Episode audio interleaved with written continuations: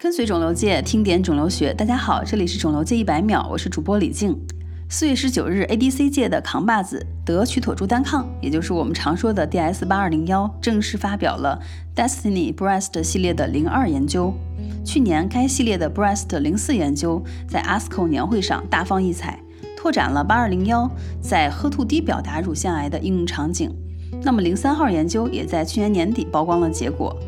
最近的这篇零二研究证实了，对于既往使用过恩美曲妥珠单抗的褐兔阳性晚期乳腺癌患者，使用 DS 八二零幺优于医生指导的化疗方案，让 DS 八二零幺坐稳了晚期乳腺癌 ADC 优选的位置。同期的 Lancet 数评指出，与医生选择的治疗方案相比，八二零幺显著地提高了总生存率，而且总生存曲线似乎很早就开始发生了分离，凸显出早期使用 DS 八二零幺是必要的。此外，八二零幺的客观有效率为百分之七十，高于医生自主治疗组的百分之二十九。八二零幺组中位有效持续时间也比医师组翻了一番。